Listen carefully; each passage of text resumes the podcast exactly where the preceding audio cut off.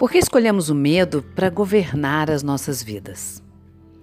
Há tempos eu me questiono não só sobre os mistérios da existência humana, mas também sobre o porquê de aceitarmos saber que eles existem, saber que somos nós que permitimos que as coisas nos aconteçam e ainda assim, ao invés de escolhermos o que nos fará bem, escolhemos o que nos definha.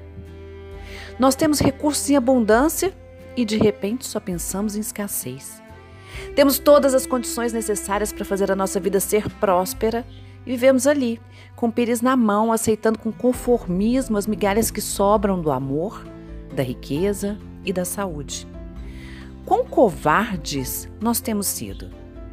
Aonde é que faltou-nos entendimento para compreender que somos herdeiras de Deus de fato? Em nenhum lugar nas Escrituras está escrito: vocês herdarão as sobras ou o que merecer delas. Não, muito ao contrário. Há vários livros que narram sobre essa herança, como por exemplo em Gálatas 3:29. E se sois de Cristo, então sois descendência de Abraão e plenos herdeiros de acordo com a promessa. Qual é a nossa dificuldade em tomar posse dessa verdade? Onde não estamos percebendo que nascemos com poder infinito como o próprio Cristo? Em João 14, 12, lemos: Digo-lhes a verdade: aquele que crê em mim fará também as obras que tenho realizado. Fará coisas ainda maiores do que estas, porque eu estou indo para o Pai. E aí, por que, que a gente não faz? O versículo não diz: alguns escolhidos farão. Ele diz: Aquele que crê em mim fará.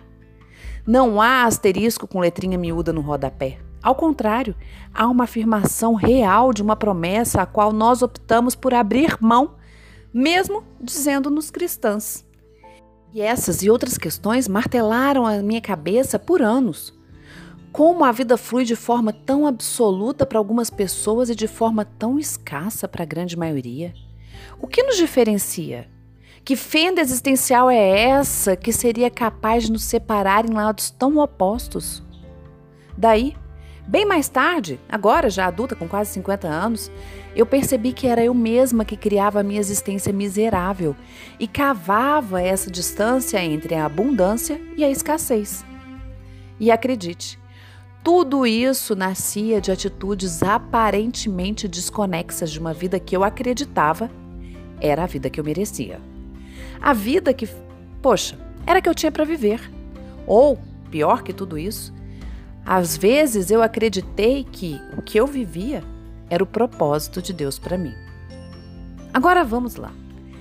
Eu quero que você venha comigo no ano de 1987, que é uma data remota aonde eu me lembro claramente como o meu boicote acontecia. Eu estava no ensino médio, o tênis da moda era o Headley. Tinha uma menina na minha classe que tinha um único par com solado grosso, impecavelmente branco. Não importava o dia ou o clima, seu tênis sempre parecia novo. E eu recordo de um dia ter inocentemente chegado até ela e perguntado como ela mantinha seus sapatos sempre impecáveis, especialmente porque ela ia e voltava da escola a pé. Ao que ela me respondeu: eu limpo eles a cada vez que uso, sempre que chego em casa. Eu fui embora com aquilo martelando na minha mente. Afinal, o que, que eu imaginei? Que segredo poderia existir? Nenhum, né? Ela apenas cuidava do tênis. Não era a mãe, não era ajudante da casa, porque por acaso ela não tinha, era ela. O clássico princípio do ver e fazer.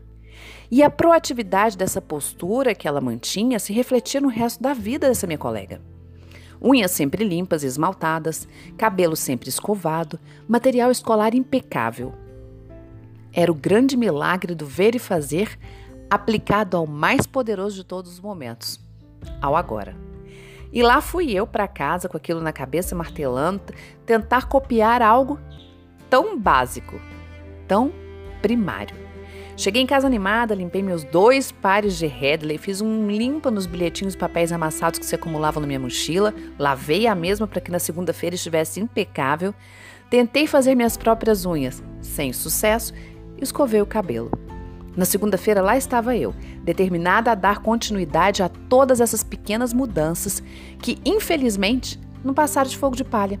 Porque uma semana depois, a mola de aço das minhas desculpas já havia me tracionado de volta aos meus velhos hábitos. Acredite, eu queria mudar. Eu acreditava que eu queria mudar. E eu acreditei que eu tentei de verdade. Só que eu perdi essa batalha com o clássico: ah, isso não é para mim. De certo, ela tem outras habilidades que eu não tenho, enfim. Eu arrumei uma desculpa. E eu tenho certeza que essa não foi a primeira vez que eu usei esse tipo de desculpa na minha vida. Mas de alguma forma, essa memória me marcou. Eu me deixei ser vencida por minha falta de compromisso comigo mesma numa tarefa básica de cuidar de mim e do que era meu. E ainda fazendo uma retrospectiva, sem uma data muito específica para te situar, mas com certeza muito antes desse episódio, recordo de uma outra barreira que implantei como linha mestra da verdade sobre a minha vida. Menina, não seja mal agradecida. Tem muita gente que não tem nem isso. Como a gente deixa de vigiar o que nos acontece? Como a gente fala coisas sem pensar? E foram muitos anos até que eu finalmente enxergasse isso.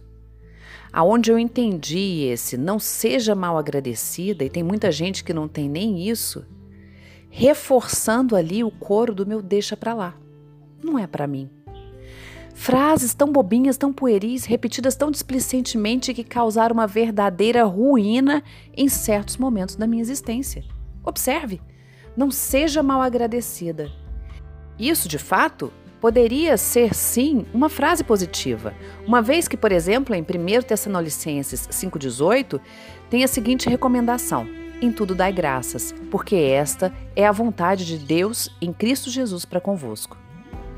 Só que, contrário a isso, esse deixa de ser mal agradecida empurra a gente para outro estágio, um outro nível de realidade.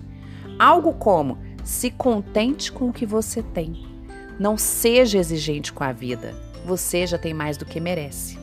E assim, sutilmente, essas palavras se transformaram em crenças.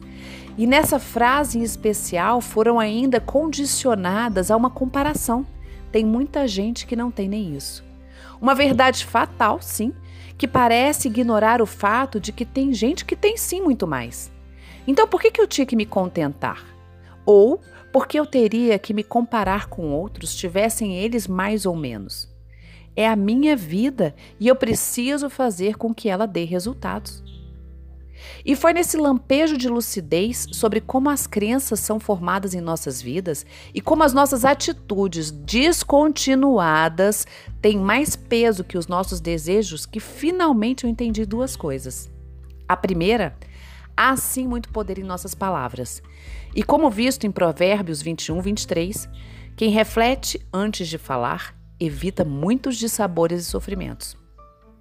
Ao passo que quem ignora o que fala paga o preço por isso. E a segunda coisa importante é que precisamos nos manter vigilantes sobre o que pensamos e falamos, como está escrito em Marcos 14, 38. Vigiai e orai, para que não entreis em tentação. O espírito, na verdade, está pronto, mas a carne é fraca. E eu quero que você entenda aqui nossa carne como sendo nossa mente. Essa é a nossa alma, essa é a nossa fraqueza. E é sobre ela que precisamos ter domínio para conquistarmos todas as coisas. Nós não somos a nossa mente, mas a nossa mente gera pensamentos que nos transformam em quem somos. Então, se é tão simples assim, se eu crio a minha realidade, por que eu não tenho tudo o que eu quero? Hum? Bom, primeiro, porque somos incipientes no que fazemos e porque não queremos viver o desconforto de fazer o necessário para irmos além. Ao contrário, de maneira até doentia, eu diria, dia após dia, com resiliência, nos permitimos pagar o preço pela vida medíocre que aceitamos merecer viver. Eu, você e a grande maioria da população vive diante da verdade da vida, enxergando apenas as inverdades das nossas desculpas. Desculpas essas que nos prendem aos mais insípidos medos e que nos faz buscar fora o que só encontraríamos dentro de nós. Sócrates já disse: Conhece-te a ti mesmo e conhecerás o universo. E na Bíblia, há diversas citações que propõem essa necessidade por essa busca pela nossa verdade. Em Provérbios 23, 7 está escrito: Porque assim como imagina na sua alma, no seu coração, na sua mente, assim é. Sabe o que isso quer dizer? Que a forma que você pensa sobre si vai refletir em sua vida, em seus sonhos, em seus projetos, nas suas expectativas no seu futuro e, mais do que isso, na forma como você vai reagir às situações que te acontecem. Quem é você? Quem é você nos planos do Criador? Por que você se omite tanto? Do que você foge? Nós somos esse novelo emaranhado de desculpas torpes que olha para a própria vida acreditando que já é tarde demais. Mesmo que no fundo a gente almeje viver mais e até evitar a própria morte. Pobre de nós, estamos mortas em vida, nos escondendo da autorresponsabilidade e travando pactos de sangue com a nossa covardia, sem nos importarmos com as consequências disso. Se há um preço para vencer, Igualmente, eu quero que você saiba que há preço também para viver nesse conformismo. E aqui mais uma vez eu ressalto: as nossas desculpas são sim legítimas e quase sempre ancoradas em fatos reais. Mas elas não nos levam muito longe da zona da mediocridade da vida. E ali? Ali, a gente assina a nossa sentença de morte em vida. E agora, mais uma vez, eu quero te convidar a voltar comigo a um ano onde nitidamente, hoje, eu percebo o quanto eu fui irresponsável e displicente. No início da crise de 2014, a minha empresa começou a sofrer os primeiros impactos. Menos clientes e mais contratos cada vez de menor valor. Nesse período, todas as minhas conversas giravam em torno da crise em como o governo estava sendo cruel com os empresários, na dureza da vida dos empreendedores e dos assalariados da indústria do comércio. Mas mais interessante ainda era ver o quanto eu me consolava ao saber sobre falências de lojas e indústrias e por perceber que, mesmo aos trancos e barrancos, a minha empresa ainda mantinha-se de pé. Mesmo que eu e minha irmã, que era minha sócia, já não mais conseguíssemos tirar dinheiro dali Aliás, a gente só colocava. Só que esse torpe pensamento consolador, nascido da nossa alma pobre de coragem, aceitava essa comparação como algo válido e se reforçava na crença de que, por isso, deveríamos ser agradecidas. A gente não fazia ideia da cova que estava cavando, nos alimentando dessa conversa sem fundamentos. Não tínhamos ideia do quanto o conformismo com as migalhas nos afundava cada vez mais. O quanto agradecer por ainda termos um carro, uma casa, uma cama, quem nos provesse, era castrador. Porque pouco a pouco as ambições já não ventilavam mais o nosso desejo de vencer, de encontrar soluções. Elas ficavam presas à latrina da sobrevivência e somava-se a multidão dos conformados que diziam ter esperança no futuro. Que futuro poderia ser esse? Que futuro seria esse que poderia surgir se eu não estava semeando nada além de descrença? Um futuro criado pelo governo? Pela sorte? Por um prêmio da loteria? Por uma herança? Por um acaso chamado milagre? Ou será que deveríamos apostar no conformismo de ser isso a nossa sina? Quantas orações infrutíferas fizemos naquele momento e que, no fundo, só nos fazia desacreditar da nossa fé e que, mesmo que não verbalizássemos, com medo do fogo do inferno, levava-nos a duvidar de Deus. De quantas atribuições a castigos por atos passados não nos valemos para nos conformar com a situação? Quanto olho gordo, quanta inveja de outras pessoas sobre nós não povoou o nosso imaginário?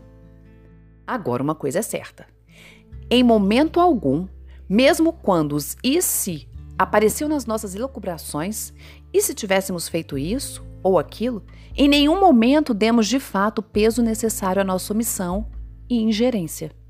Faltou-nos autorresponsabilidade. E sabe por quê?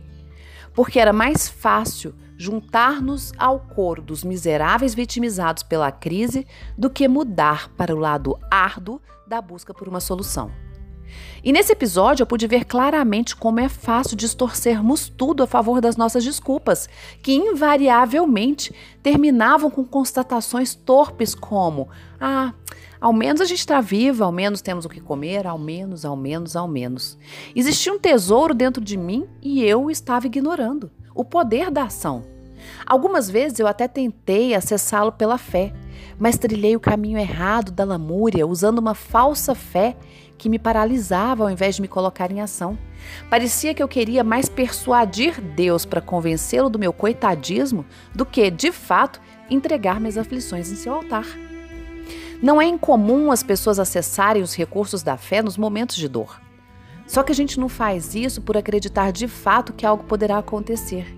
Faz sim por alívio de consciência para terceirizar a culpa quando tudo parece desmoronar. Quantas pessoas em momentos de desespero ou de dor não se aproximam de Deus, não se tornam mais complacentes, mais amáveis? Entretanto, a maioria não passa de um bando de covardes hipócritas que se ajuntam para chorar aos pés do Senhor, desenrolando seus porquês numa tentativa desesperada de mostrar ao Criador, que é onipresente, onisciente e onipotente, o quanto são merecedoras de um milagre. E depois, na mesma velocidade com que se aproximam, voltam a se afastar. Até nesses momentos fugimos de compromissos reais. Eu tenho vergonha em assumir, mas eu preciso assumir. Eu fiz parte desse bando de escarnecedores. Porque quisesse eu enxergar ou não, toda essa ladainha era como zombar de Deus. Eu não tinha que persuadi-lo a nada. Eu não precisava convencê-lo sobre o porquê de ter chegado até ali. Ele sabia. E eu também. A culpa era minha. E tudo que eu precisava pedir era forças para mergulhar fundo na minha história, para então me situar verdadeiramente em quem eu era e onde eu estava, para enfim iniciar a caminhada rumo à minha vitória. Mas é claro que naquele momento, vitória para mim era dívida paga e loja cheia. Em hipótese alguma, eu poderia conceber vitória como sendo algo no plano emocional como sendo um conserto da minha vida como um todo, para que finalmente eu conseguisse partir em busca de outros horizontes. Eu não conheço a sua história, mas eu tenho um palpite. Você também está indo pelo mesmo caminho. Você está sustentando sua vida com base no conformismo, porque é uma pessoa covarde demais para reconhecer seu medo de enfrentar novas batalhas. Muito se fala sobre a importância de experimentar o desconforto na criação de novos e consistentes hábitos para consolidar o espírito de transformação, que, há muito, está adormecido dentro de nós. Acordar mais cedo, tomar banho gelado, fazer jejum, enfim. São várias as opções, de pequenas atitudes que desafiam-nos a sair da zona de conforto, mas que poucos aceitam encarar, ou, se encaram, Poucos aceitam persistir na transformação porque estão preocupados demais em não sofrer mais do que imaginam já estar sofrendo. Alimentamos essa crença de que não somos capazes ou de que é difícil demais para nós, pobres coitadas. Por quê? Afinal de contas, quando não vemos o resultado imediato, o caminho mais simples é de jogar a toalha e partir à busca de velhos e conhecidos padrões de comportamento ignorando assim o fato de que, se persistíssemos, veríamos a mágica da constância se multiplicar. Só que não queremos nos separar dessa pesada bagagem do conformismo. E aí eu te pergunto: por que será que, sendo tão simples, tudo parece ser tão complicado? Por que não aceitamos o fato de que nada pode ser resolvido de um dia para o outro, mas que tudo pode ser resolvido apenas fazendo o necessário um dia após o outro. Mas nós não podemos fugir da lei da semeadura, uma certeza que temos que carregar em nossas vidas. O que semeia pouco, pouco também ceifará. E o que semeia em abundância, em abundância ceifará. Segundo Coríntios 9:6. Ninguém fica sem colher o que semeou, mas muitas vezes perdemos o tempo de semear. Como dito, por exemplo, em Eclesiastes 11:4, quem observa o vento não semeará. E o que se atenta para as nuvens não colherá. Por isso eu te digo: de nada adianta prender-se à lamúria do passado, às incertezas do futuro. Ou vivemos o nosso aqui e agora, ou só teremos ervas daninhas na nossa lavoura para colher. Engraçado é que nada disso era novo para mim. Assim como eu tenho certeza que nada disso é nenhuma novidade para você. Mas eu só me dei conta dessa verdade no dia em que me olhei no espelho com 102 quilos.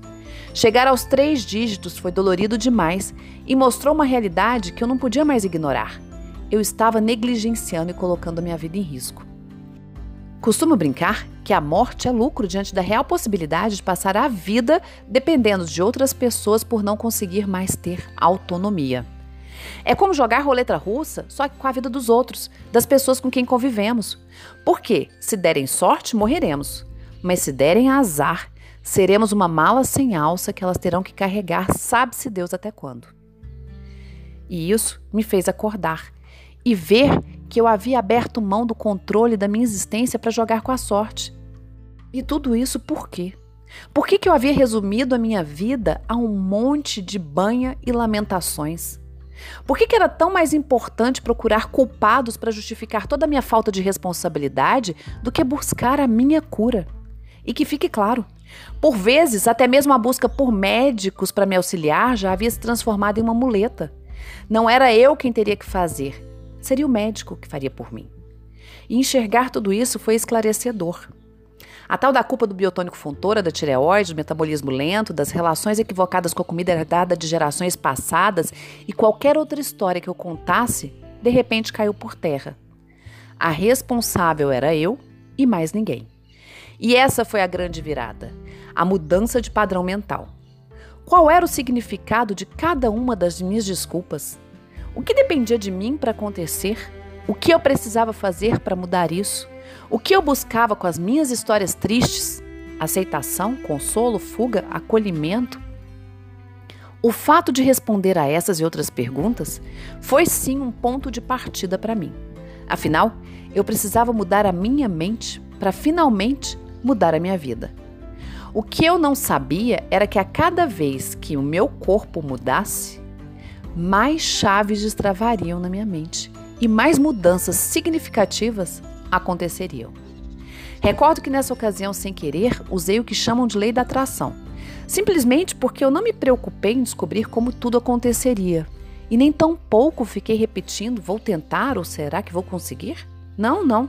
Eu apenas passei a ser grata no presente pela oportunidade de me tornar autora e por estar mais integrada à minha história.